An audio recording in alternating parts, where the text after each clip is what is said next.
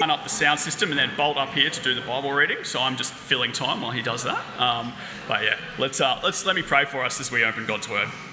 Heavenly Father, we we thank you for this precious treasure, this this deposit, your revelation to the world, to us. We thank you for it. Um, we thank you that uh, in it we discover the purpose of all things. We discover the one true God. We discover uh, your Son, our King Jesus Christ, and all that we need to know about him, all that we need to know about how to worship him as Lord uh, and receive salvation, and also all that we need to know about how to treat one another um, as image bearers of God, as human beings, loving our neighbours as we would love ourselves. So help us this morning to hear what you have to say for us in Amos. Amen.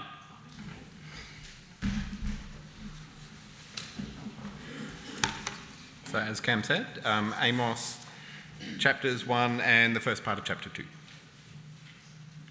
The words of Amos, one of the shepherds of Tekoa, the vision he saw concerning Israel two years before the earthquake, when Uzziah was king of Judah and Jeroboam son of Jehoash was king of Israel.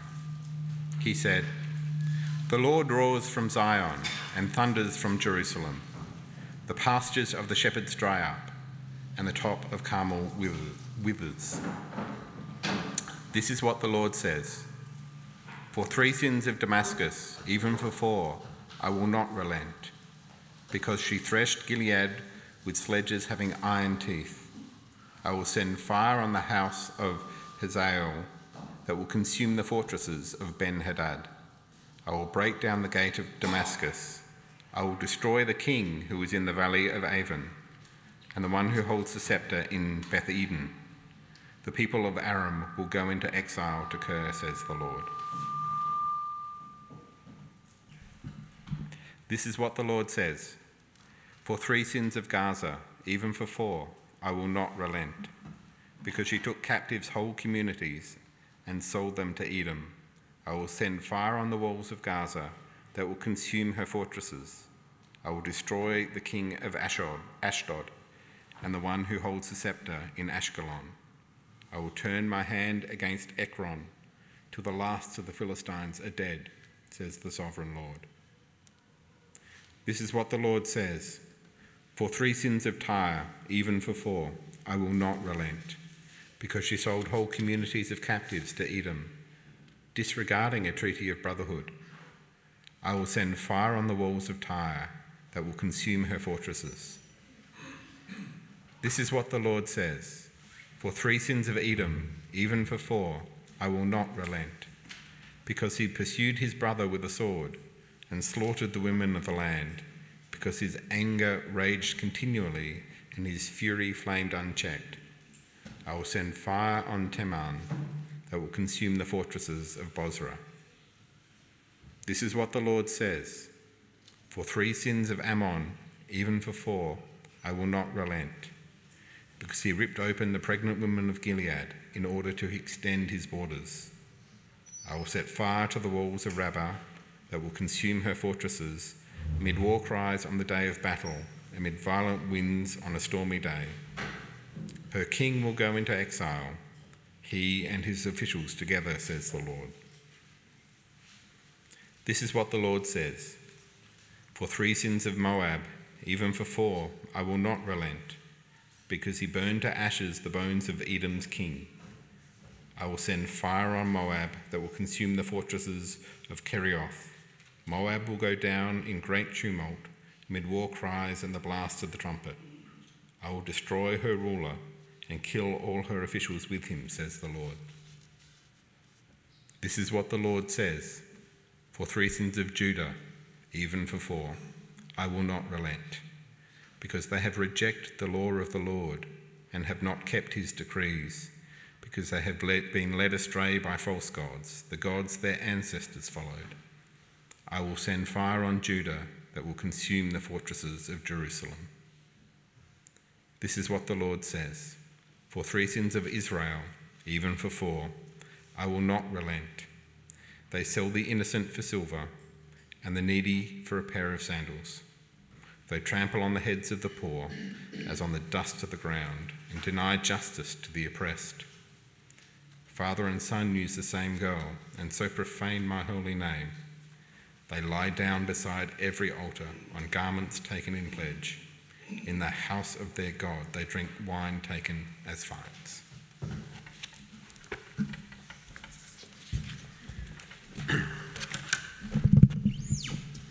Woe to China, who last century butchered 50 million of her own people in the name of equality. Boastful and proud, China today struts her stuff on the global stage, making threatening stances in the South China Sea, and has enslaved a million Uyghurs in internment camps. Woe to China.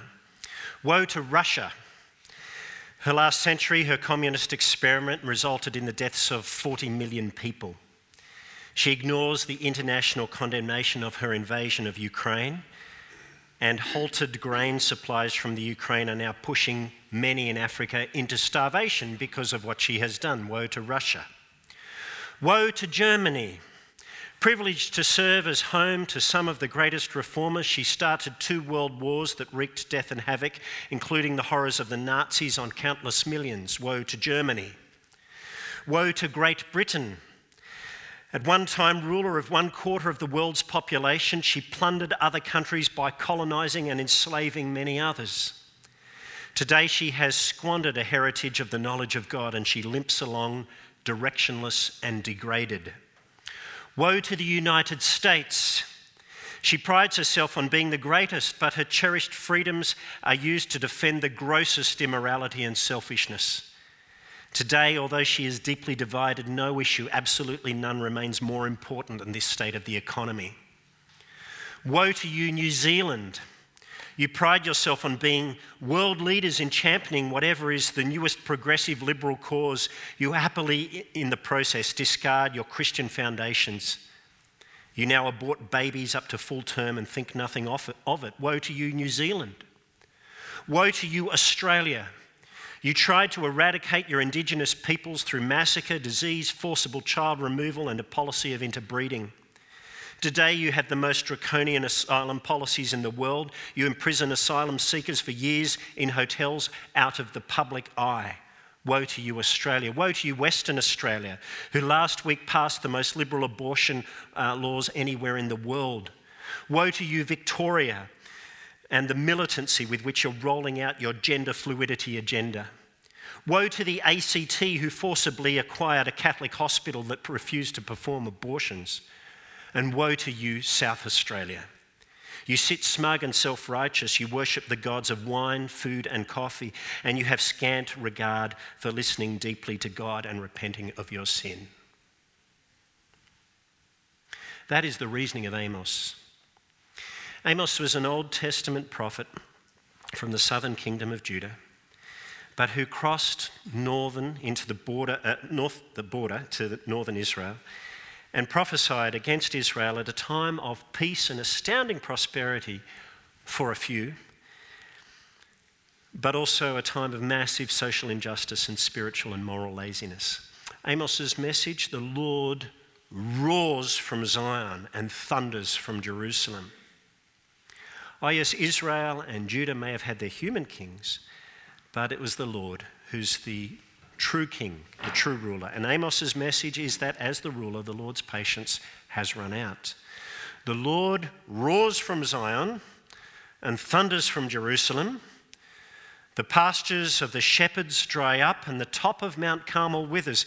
The Lord's breath, if you could imagine it, when he, the lion, roars, burns up all the pasture field to Israel's northernmost border on her far north coast, top of Mount Carmel.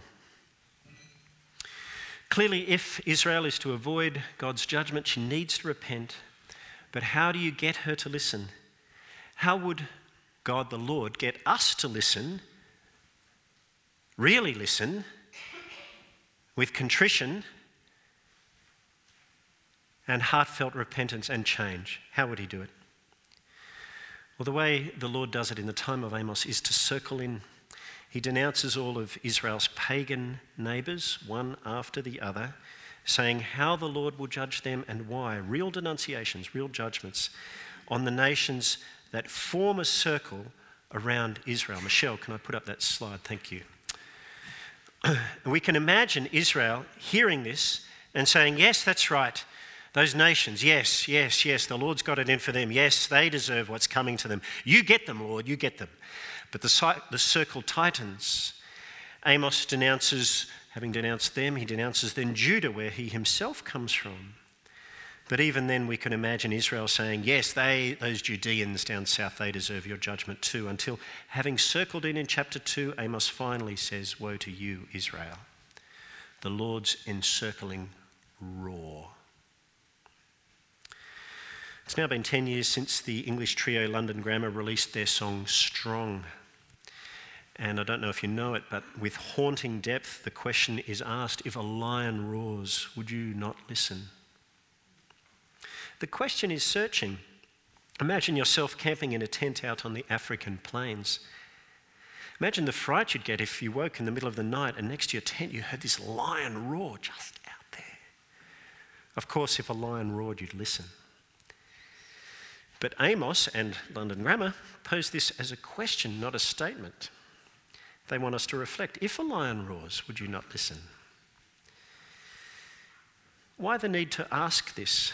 Why the need for us to ask it of ourselves, except for the fact that when a proverbial lion does roar, the reality is we don't listen. We won't listen. But we need to.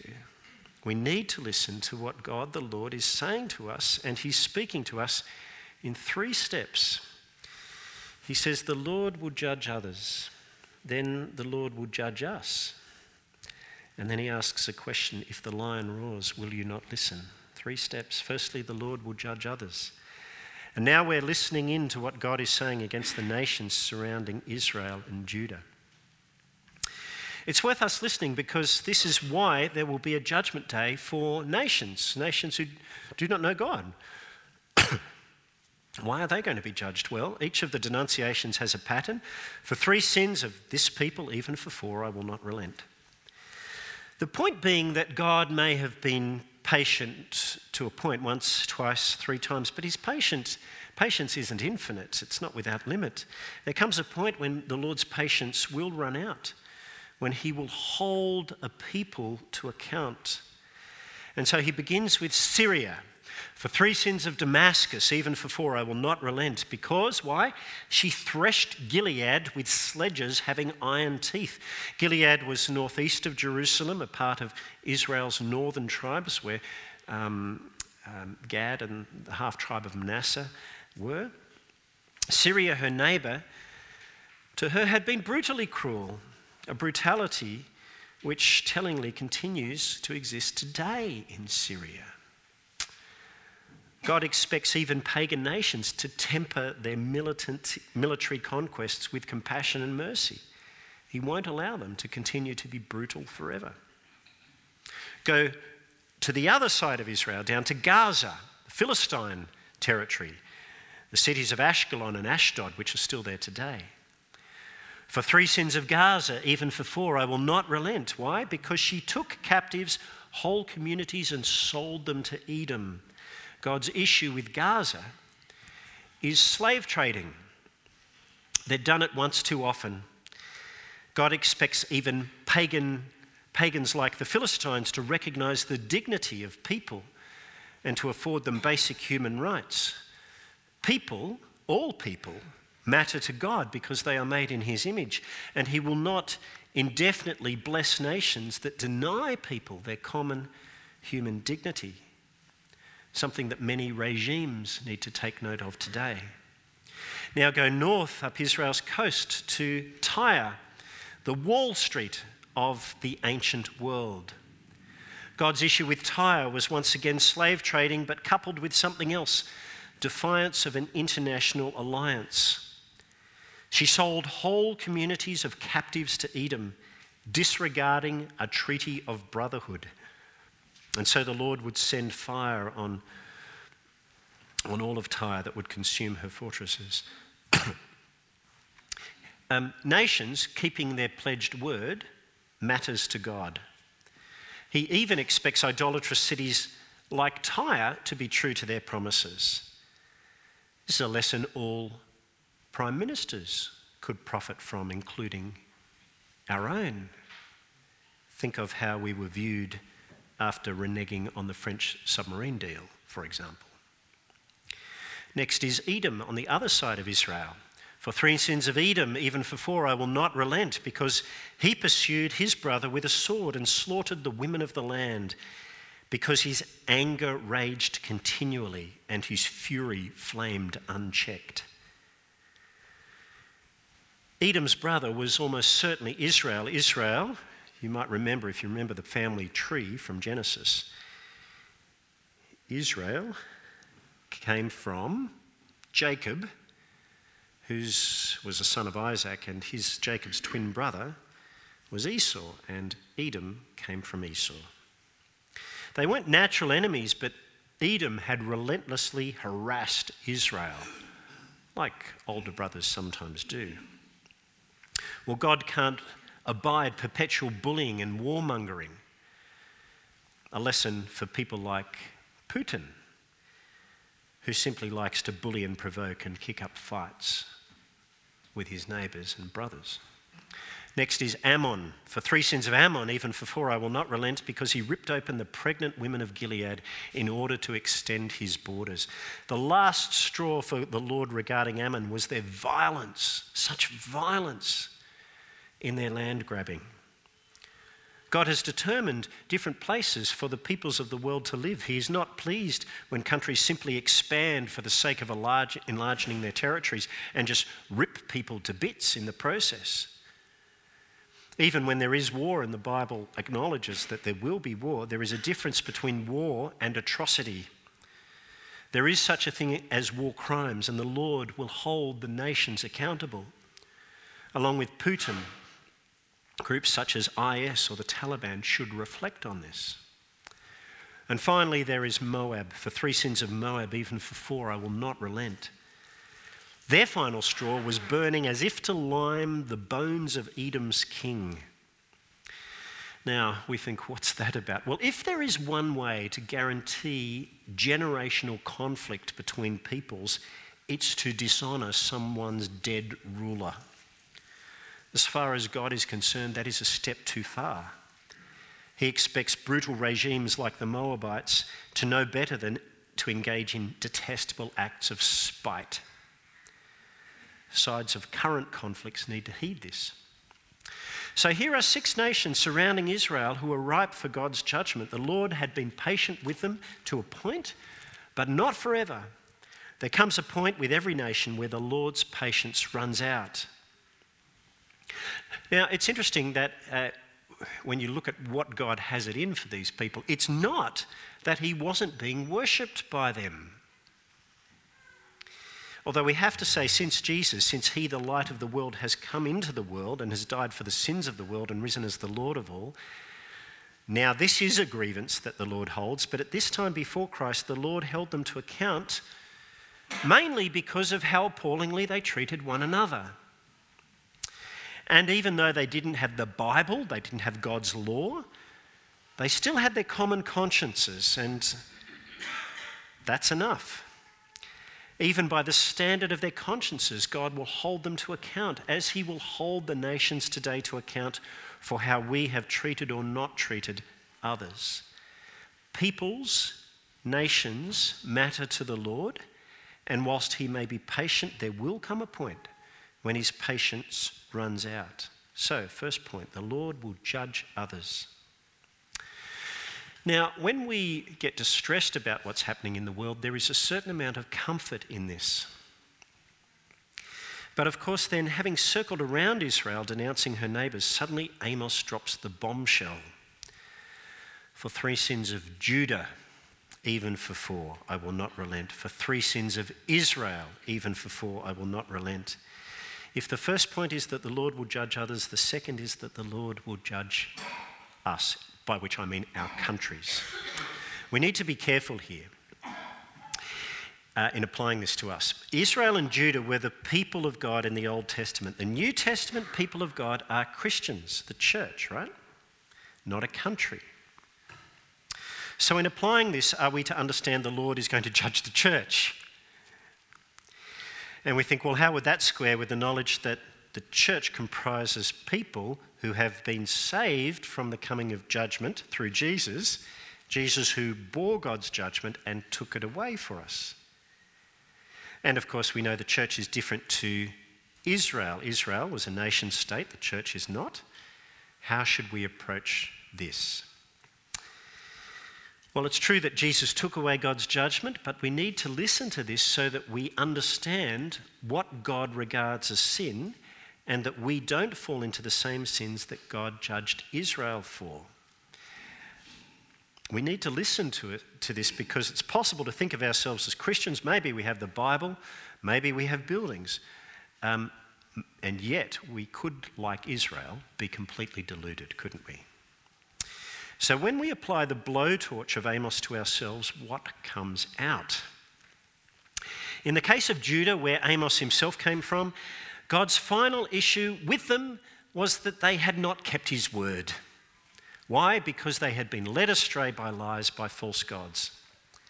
In other words, instead of obeying what God said, they swam in a very permissive, tolerant, liberal, anything goes society and then their conviction of obeying the Lord was just cut down through compromise, death by a thousand cuts, a thousand small compromises which made concessions to their culture. That was the air they breathed. But it left them morally and spiritually dead insofar as the Lord was concerned. Bit by bit, truth was substituted with error, and the Lord was substituted by idols of their own imagination. God was not happy with that. And he will not put up with that in his church either. God expects reformation in line with his word. This is why, um, you might have noticed, our practice is to read the Bible and to reflect on it deeply. Because we can be deluded. Um, we need to constantly reform ourselves in line with his word uh, God will not just say, oh, well, they're victims of their culture or their tradition. God expects us to be constantly looking back to his standards revealed in the Bible and reviewing our practices in line with it. And where we have been getting it wrong in our culture, to swim against the tide and to put things right. God expects us to be discerning about the countries, the cultures, the societies in which we live. We will have our blind spots. They need to be pointed out. All right? Judah had failed to see them. And the Lord prophesied fire that would consume Jerusalem, and it happened.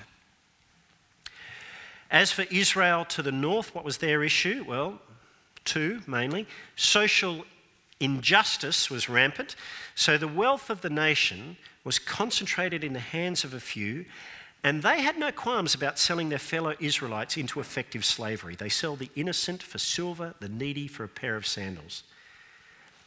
Um, the courts were corrupt, they were riddled with bribery. They trample on the heads of the poor as on the dust of the ground and deny justice to the oppressed. Israel was the sort of place where, provided you had enough money, you could get away with anything. The rich got richer, the poor got poorer, the gulf widened. So there's massive social injustice.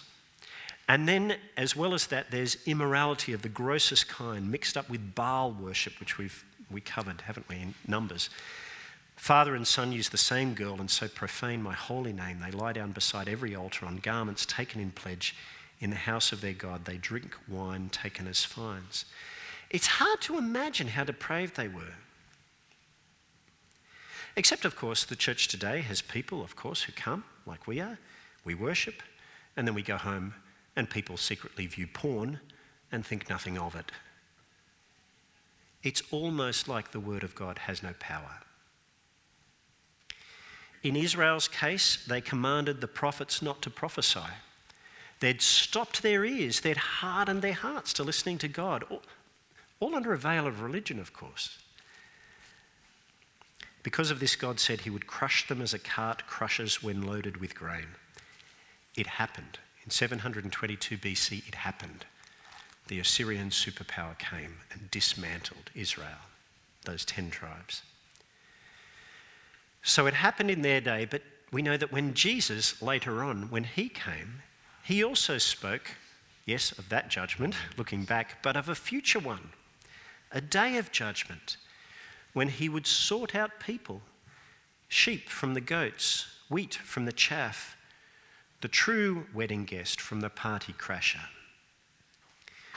In other words, what God is saying through his prophet in that generation still has teeth in our own generation. He will judge the nations. It happened as God said it would. It will happen as God said it will. Jesus said it will. And he will judge us. It happened as God said it would. And it will happen as Jesus said it will, where he will sort people out one from another. Now, okay, even if you or I have faith in Jesus and we know, yes, he died for us, he died, he took God's judgment, didn't he? We need to understand that with great privilege comes great responsibility. And there may be a time when God disciplines us, not judges us eternally, but disciplines us for our good. Look at the key verses in chapter 3, verse 1 and 2. Hear this people, hear this word, you people of Israel, the word the Lord has spoken about you, about the whole family I took up out of Egypt. You only have I chosen of all the families of the earth. There's the privilege, right?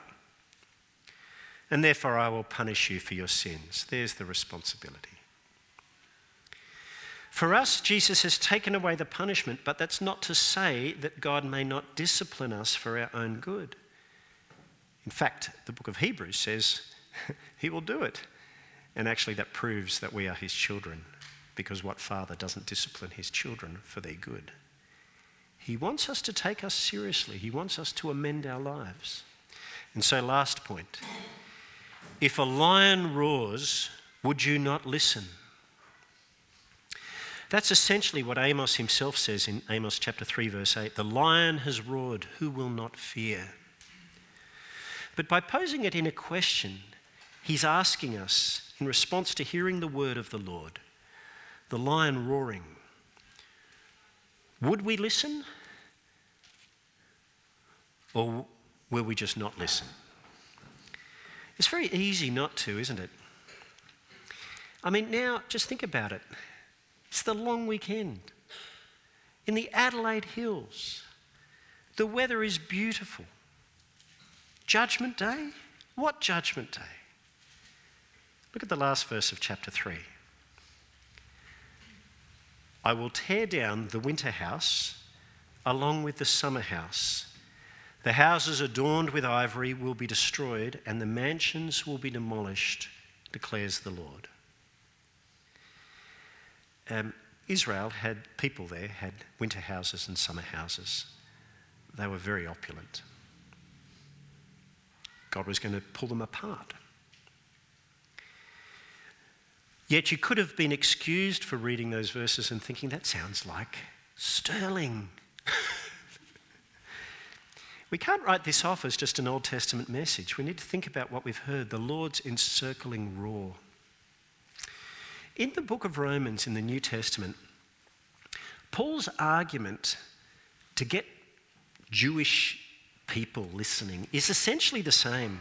He begins by saying, Guess what, guys? God's wrath is being currently revealed now. In all the disasters that happen around the world, God's wrath is being revealed against the godlessness and the wickedness of people who worship idols. And you can imagine his religious audience going, Yes, yes, those Gentile pagans, they deserve that. But then, having denounced the idol worshippers surrounding the Jewish religious people, he says, You therefore have no excuse, you who pass judgment on someone else, because at whatever point you judge another, you're condemning yourself because you who pass judgment, you do the same things. Now we know that God's judgment against those who do such things is based on truth. So when you, a mere human being, pass judgment on them, and yet you do the same things, do you think you're going to escape God's judgment? And now you see the religious, his religious audience are caught. He goes on to say, you know what? Even though the Gentiles don't have the Bible, God will still judge them by the standard of their consciences.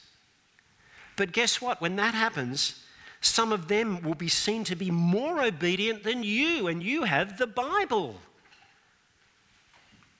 He's saying all people, actually, all people have to face God's judgment. What's this mean for us now? It means that we ought to listen to the lion's roar. That's what. Romans chapter 2, verse 4 goes on Do you think you'll escape judgment, or do you show contempt for the riches of his kindness and forbearance and patience, not realizing that God's kindness is intended to lead you to repentance? You know, why hasn't God judged the world now? Why is God still exercising his patience? It is meant to lead us to repentance. We're meant to repent. That's the whole reason why God's been delaying judgment in the first place. But if we're not listening, verse 5, because of your stubbornness and your unrepentant heart, you're stirring up wrath against yourself for the day of God's wrath when his righteous judgment will be revealed. Now, through Amos and then I guess through the book of Romans in the New Testament, God is, it's the same argument. God is telling us that his patience is not infinite. He can only tolerate people treating others badly for so long before his patience will be exhausted. Now, I know that Jesus, uh, if you, so I'm speaking to you who trust in Jesus, who's died for you, okay. Um, the wrath has been turned away. There is safety in the cross. But nevertheless, we belong to a society which will have its societal sins. We may not see them because we soak them in like the air we breathe, but that's not to say that God won't hold Australia nor Adelaide to account. This is us, this is, this is our people, right? What hope is there? The hope, next slide, thanks, is in Jesus on the cross. We haven't got time to go right through Romans chapters 1 to 3, but by chapter 3, verse 20, Paul has reached the point in his argument where he says, No one is righteous, not even one. No one is righteous in themselves. Not when assessed by the standard of the law, not when, even when assessed by the standard of our own consciences. No one. On the day of judgment, every mouth will be silenced and the whole world held accountable to God. You know, the, the atheist mouth that castigates God, you know, silenced. The proud entrepreneur who's been a self made man, silenced silenced. Where is the hope? The hope, our only hope, is the cross, where a righteousness, Paul says, from God comes to us, given to us through faith in Jesus to all who believe. He says there's no difference. All have sinned and have fallen short of the glory of God, but are justified freely by his grace through what Christ did for us at the cross. Ultimately, the cross is our answer. And if you are here and your trust is not in Christ, you need to turn to Him because Judgment Day is coming. There's no other solid ground you have, none at all. But the value of Amos, even for us who have trusted in Jesus, is to cause us to critically reflect on our own culture, on our own lives in light of Scripture, and to stop and reflect and to ask the deep questions where are our blind spots? If the Lord had to say something against us, what would he say? Where have we as a people been negligent in how we treat others? And then to amend what we do. Because these things matter to God, we can't pretend that they don't. And through His Word now, by His Spirit, He is drawing them to our attention so that we can repent. Well, we need to reflect deeply, don't we? Father in heaven, uh, today on the long weekend, grant us that deep humility of heart which takes you seriously, which takes your word seriously, the judgment that you brought about the Old Testament times, the judgment that yes, is happening now, and the ultimate judgment day, which is coming, help us to amend our lives in light of your word and to think about the impact that we as people, individuals, but we as a country have on others. We pray, Heavenly Father, that you'd help us not to just wipe our hands, but to be responsible. We cling to the cross. There's no other hope. In Jesus' name, amen.